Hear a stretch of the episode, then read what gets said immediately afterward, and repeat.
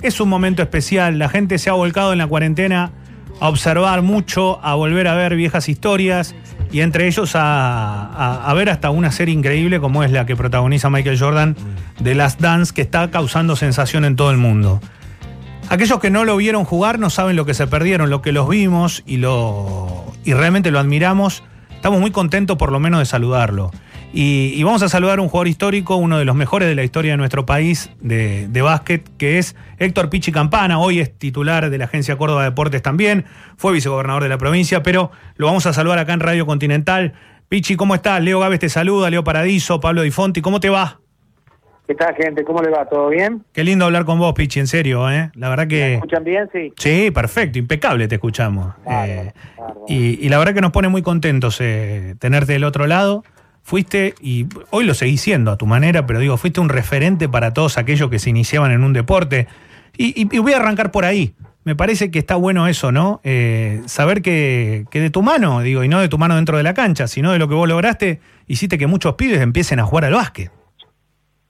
Mira, son cosas que, a ver, son reales, pero también me pasó a mí con, a ver, son como inconscientes, ¿no? O sea, vos haces tu actividad, por ahí le hiciste bien, por ahí hay gente que se fija, como yo me fijé en otros jugadores, como otros jugadores que se fijaron en mí, después va a haber otros que se fijen, bueno, es parte de la cadena de esto de, tratar de, de imitar las cosas positivas que por ahí te da el deporte, la vida en general, ¿no? Y bueno, nada, qué sé yo, me, me siento un agradecido de la vida por, por poder vivir eso, ¿no?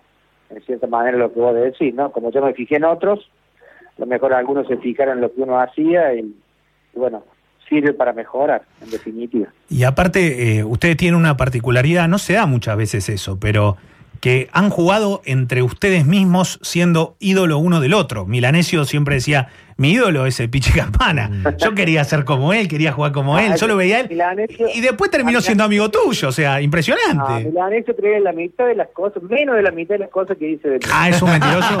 Perfecto. menos Ah, de la mitad. está bueno que lo diga, entonces no metió un buzón a todos, ¿no? No, le vendí un buzón y lo que yo te diga de Marcelo también, créeme la mitad. ¿eh? Hay, hay demasiado afecto en el medio y, y no, no, no somos racionales.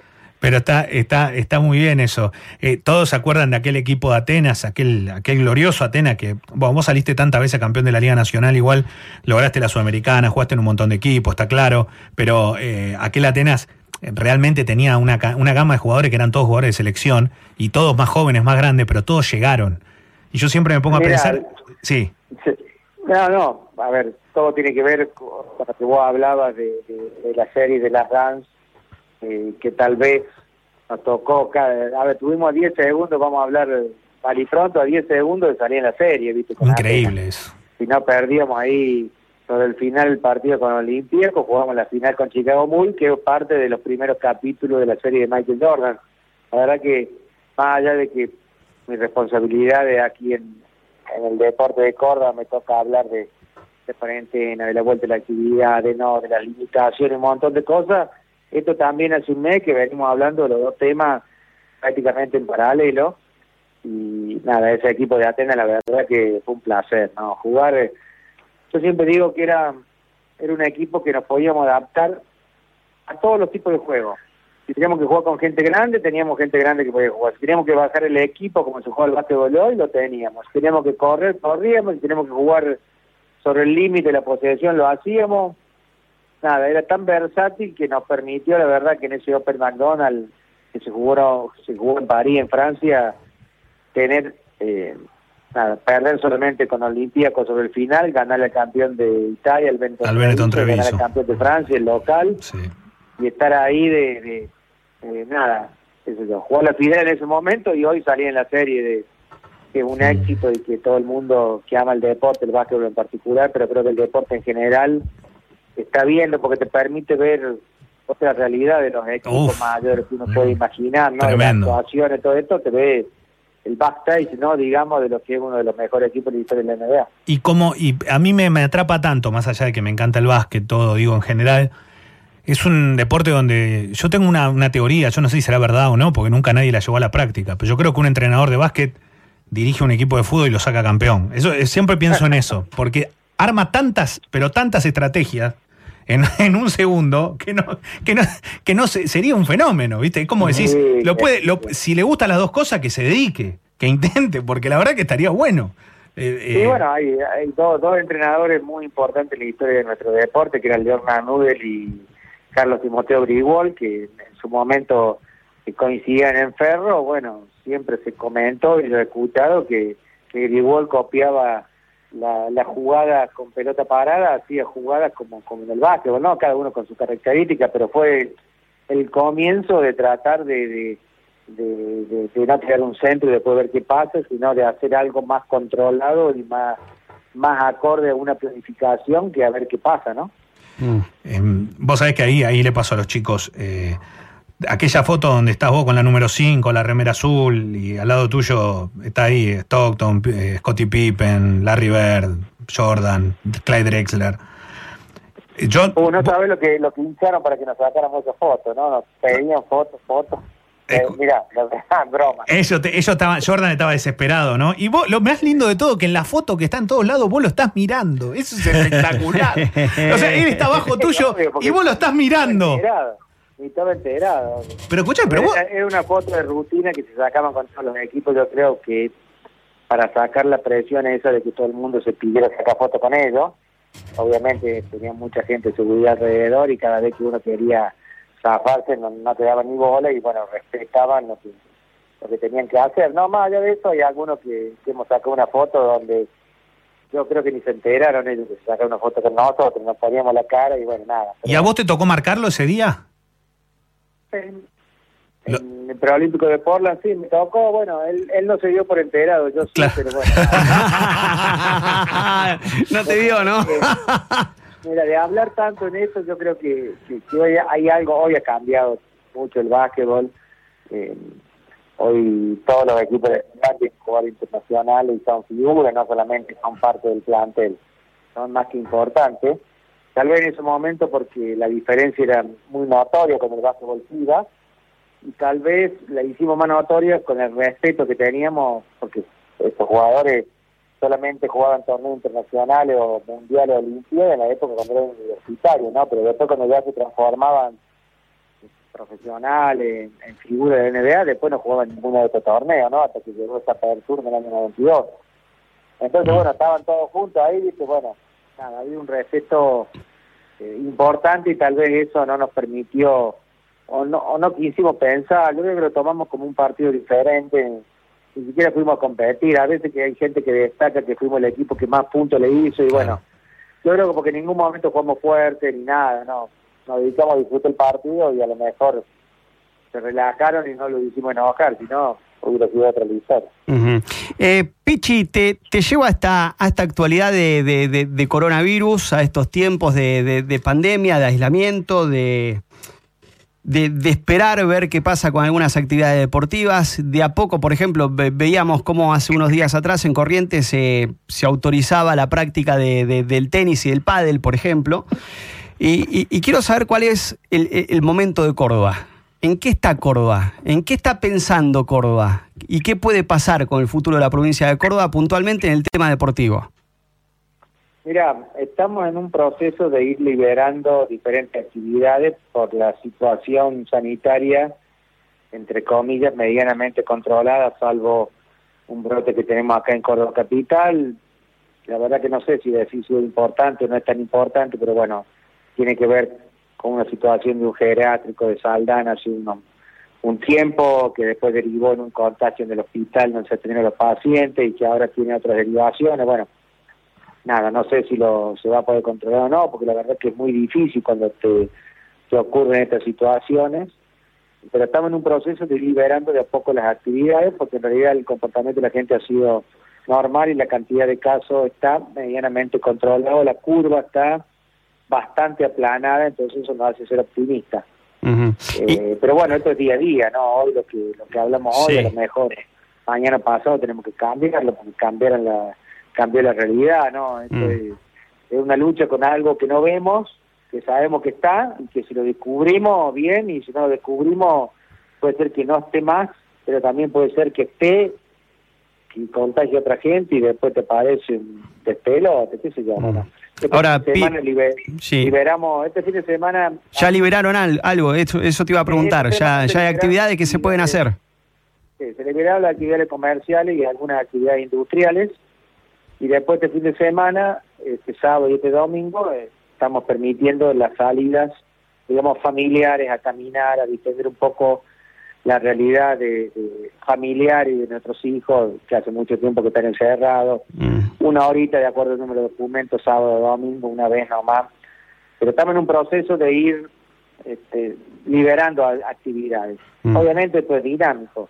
Si mañana vemos que la situa- situación sanitaria está complicada o, o no nos permite avanzar, bueno, seremos prudentes. ¿no? Lo importante es que todo sea controlado. La gente está cumpliendo bien, la verdad. Debo decir que hemos observado un respeto a que las caminatas se guarden la distancia, ¿no? Entre, entre grupos, ¿no? Porque si un grupo familiar sale a caminar, obviamente, si conviven, no, hay inconveniente que estén todos juntos, pero sí con los demás, que no se paren. Y Bueno, si Dios quiere, vamos a ir de a poco liberando otras actividades deportivas eh, en la medida de lo posible. O, o- o sea, eh, no es descabellado pensar que en el corto plazo, yo te hablo, Pichi, de corto plazo, como de acá una semana, más tardar dos, que, que- que en estos próximos días, eh, por ejemplo, el, caso Corrientes con, el tenis y el pádel en, Córdoba también se pueda repetir, es decir, vamos a ir viendo en Córdoba que hay actividades deportivas que, se van a poder practicar, por supuesto el fútbol va a ser una excepción, porque una cosa es un deporte individual, Pichi, y otra cosa es un, deporte colectivo, eh, que, vos fuiste parte. Eh, me, parece que es, va a tener que, que ser así, ¿no? Actividades que sí y otras que evidentemente tendrán que esperar un poco más. Sí, hay, hay actividades que, por su característica del deporte que se juega al aire libre, con poca gente, no se comparte elementos, eh, no tenés contacto físico, puedan ser considerados de bajo riesgo y se permiten antes, y otros que, que a lo mejor tienen alto riesgo, también se le puede permitir, pero muy diferente a lo que es la realidad. A ver, pongo como este ejemplo, decir, bueno, vamos a empezar a permitir la práctica de fútbol. Bueno, ¿cómo sería la práctica de fútbol? Bueno, en un campo de juego, con cierta distancia, sin contacto físico. Eh, no, no estamos hablando de, de Alemania, estamos hablando de la realidad nuestra acá, que en algún momento fue en Alemania también. Pero bueno, se va a asemejar más a una práctica física y de fundamento que al juego en sí.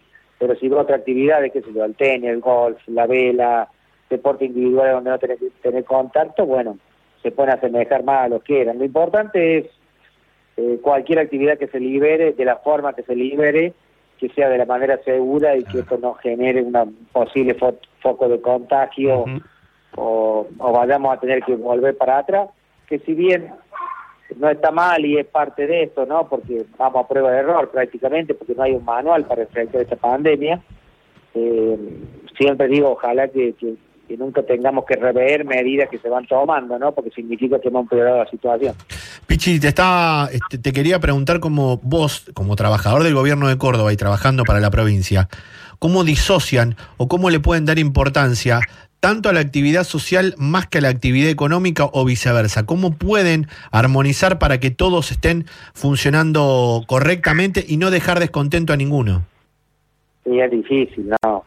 A ver, eh, te diría que contento, contento del todo no hay nadie. De una u otra manera, las limitaciones económicas terminan eh, perjudicando al conjunto de la sociedad en general. Entonces se hace complicado, bueno, nada.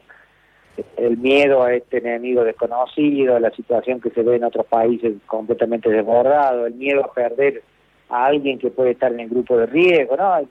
A ver, cada gente lo, lo, lo, lo asimila de diferentes maneras, ¿no? ¿Y, y entendés al tipo que está desesperado por sobre la salud propia con la necesidad de salir a laburar? y es, es difícil. A ver, a mí la otra vez me contaron un caso, un amigo de, de un tipo que tenía un café y que café panadería, en que en cierta manera se lo abrió para que tomaran café. Y entonces el- mi amigo le preguntó, che, pero si te vienen a controlar, ¿y qué quiere que haga, hermano? Tengo cuatro personas que le tengo que pagar si no se mueren de hambre. Y me, que me lleven preso. No digo que esto sea lo que se tiene que hacer, eh, pero hay situaciones donde hay que tener, a ver, eh, hay que tener cuidado qué es lo que se hace, hay que tener cuidado cuál es el mensaje, hay que tener cuidado eh, cómo procedemos con las cosas. Eh, siempre hay cosas que se transgreden, vamos a ser sinceros, tampoco pensemos que esto eh, está 100% reglado y que no hay gente. El tema es que si hay alguna transgresión, pero con responsabilidad y que esto nos lleve a, complicar. Tal vez no sea políticamente correcto como te digo, lo que digo, pero es la realidad. Mm. Vamos a ser sinceros, es la realidad, ¿no? Este, esperemos que sean los menos, ¿no? Y que si se hace, se hace que sea con responsabilidad. Eh, Pichi, ¿cómo, ¿cómo tomaron el protocolo que envió Andrés el presidente de Talleres? ¿Lo tuvieron? ¿Lo analizaron? Eh, ¿Estaban de acuerdo? ¿No? ¿No lo vieron? No, el protocolo es excelente, ¿no? Está eh, hecho por profesionales prestigiosos con todas las medidas de seguridad. Nosotros la verdad que no, no nos preocupa pero hay que ver la, la, realidad sanitaria general, no esto no es un tema particular de, una actividad o no. Mm. Hoy se ha relajado bastante, hay más circulación de gente, tal vez en el momento que se presentó era otro. Hay que ver la realidad también sanitaria del país. Bueno, hay otros países donde se están relajando actividades, pero ya, digamos, el pico de la montaña ya lo pasaron. Nosotros en teoría está llegando, llegaría, o lo estamos demorando que hay no son las mismas situaciones. Si bien tenemos un diario del lunes para poder tomar medidas, pero bueno, eh, hasta hace un mes atrás, te diría un poquito más, Brasil estaba con nosotros y de un día para otro se descontroló. Mm. Chile está medianamente controlado y también eh, se descontroló. Bueno, nada, son situaciones que, que cada realidad de cada país se va manejando como puede, ¿no? Y, te diría de, cada provincia también, ¿no? ¿no? sé si lo escuchaste, Pichi, a, Matías Lamens, al ministro de, Deportes y Turismo, las, en las últimas horas, diciendo que no es, no es descabellado pensar en que el fútbol, por ejemplo, se pueda jugar solamente en el norte del país, porque no hay no hay casos. Llevar el fútbol al norte del país. No, al otro lugar. Exactamente. Dijo el norte porque es el ejemplo tal vez de lo más eh, eh, contenido que... está este tema de la pandemia, ¿no? Y, yo te escuchaba, Pichi, hablar de, de, Córdoba. Córdoba puede estar en las mismas condiciones porque dijiste que está bastante controlada la situación, ¿no? Mira, salvo Capital, que tenemos un brote ya determinado, que, que viene generando algunos contagios y que, bueno, este, sabemos, digamos, cuál es la trascendencia. Es comunitario el contagio, pero bueno, sabemos de dónde viene. Eh, en general, la situación de la provincia está tranquila. Bueno, es parte de los análisis y se verá qué es lo más conveniente, ¿no? Porque, a ver, yo te puedo decir que la situación en el Córdoba y Gran Córdoba, por la capital de la provincia, y el interior profundo es muy distinto.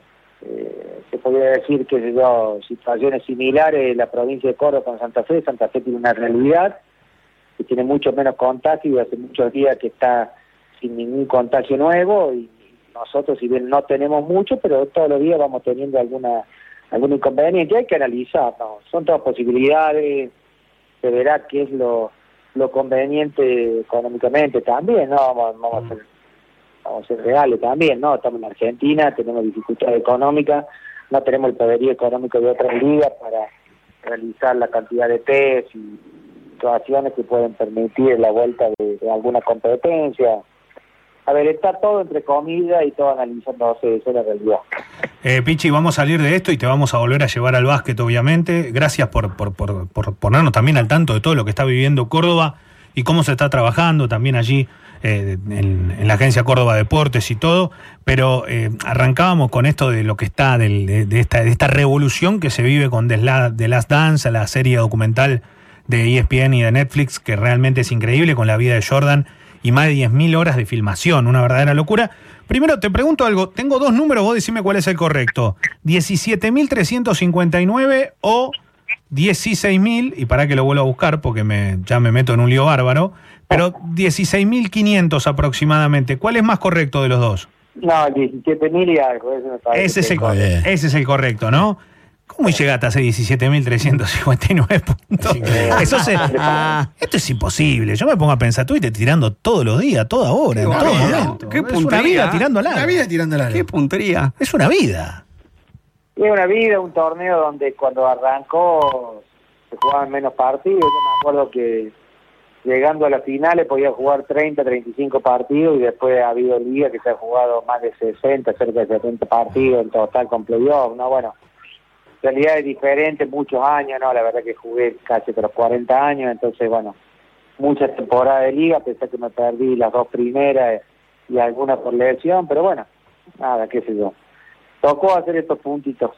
Eh, y yo- es bastante, ¿no? Pero bueno. es un montón, sos el que Bastante. más hizo, así que con eso alcanza. Bastante. ¿Qué, qué puntería, ¿eh? Aparte, cuando, cuando vos vas a ver la cantidad de títulos que tiene, en el, en el- es impresionante. Tenés un currículum que es una cosa de Eh, loco. ¿cu- ¿Cuánto? Aparte jugó, Eh, a ver, tira el jugó en número. River, jugó en Boca, jugó en Atenas. Escúchame. ¿Cuántos títulos Mejor, tiene? te- mejor jugador de la temporada, 89, 90, 90, 91, 98, 99. Mejor jugador de la final, 87, 90, Sí. 91, 91, 92. Máximo anotador, Sí, 89, sí, 90, 90, sí. 91, 91, 92. Sí. Máximo goleador de la historia de la Liga Nacional. Eh, jugó en la Juego de las Estrellas Sí, todos los años años. Sí, sí. Ganó hasta un torneo de volcada en la Liga Nacional. ¿Eh? Ganaste, es imposible, vos no ganaste un torneo de volcadas. Sí, olvídate. Nah. Me mataba si no ganaba un torneo. Pero escúchame, ¿cómo, ¿y cómo le ganas a un tipo de dos metros y algo? Imposible. No, pero teníamos algún, alguna que otra habilidad. Sí, impresionante.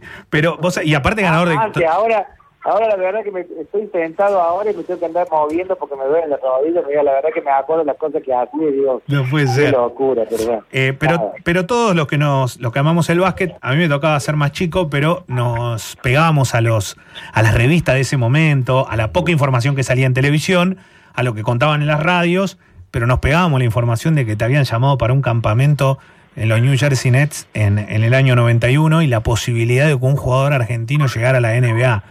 Uh, Yo la verdad que se habló tanto de eso y lo, lo único que pienso es que que hayas logrado aunque sea eso en el año 91 es mucho, es demasiado. Antes antes no estaba el comisionado Stern dando vueltas por, por, por Nah, torneo FIBA para ver... Era imposible, era- no había forma. Era otra realidad, era otra realidad, había muy pocos jugadores extranjeros jugando en la liga, no existían las comunicaciones que hay, prácticamente no te conocían, ¿no? Y vos sabés, si hay un pibito de 15 años que está jugando medianamente bien en cualquier parte del mundo, ya te lo tiene identificado, ¿no? La realidad ha cambiado mucho, es una época difícil para los jugadores extranjeros, pero bueno, me tocó una historia rara, pero bueno, larga, pero bueno, fuimos a hacer la prueba, eh, nada, no era una época fácil para los jugadores extranjeros y nada, quedó ahí esta, esta historia. Tal vez eh, en estos últimos años, con, con la mejora en general de- del básquetbol FIBA, de los jugadores, hubiera sido otra la realidad, pero bueno, nada, cada uno le tocó lo que tocó. Eh, yo te iba a preguntar que con respecto a eso, vos eras un fenómeno y la verdad que en ese momento el que brillaba a nivel FIBA era Drazen Petrovic eh, y de- lamentablemente después le, le- le tocó morir, pero digo, eh, en, en ese momento, siendo campeón del mundo en Argentina, ya en el 90, con un equipo impresionante, la guerra, las divisiones, el tipo siguió jugando en la NBA, le había costado muchísimo y después la termina rompiendo el poco tiempo que jugó. Pero te pregunto con, con respecto a ese tipo de jugadores que uno lo sigue teniendo en la memoria por lo bueno que era, y lo tendría que comparar hoy con, con, con- con jugadores que hasta argentinos que llegaron como Manu Ginóbili lo que logró, o el Luifa, o el Chapu Noción, y cuando vos ves jugadores nuestros, ¿es comparable también ese básquet eh, y ese tipo de jugadores? ¿Lograron superarlo los que están hoy?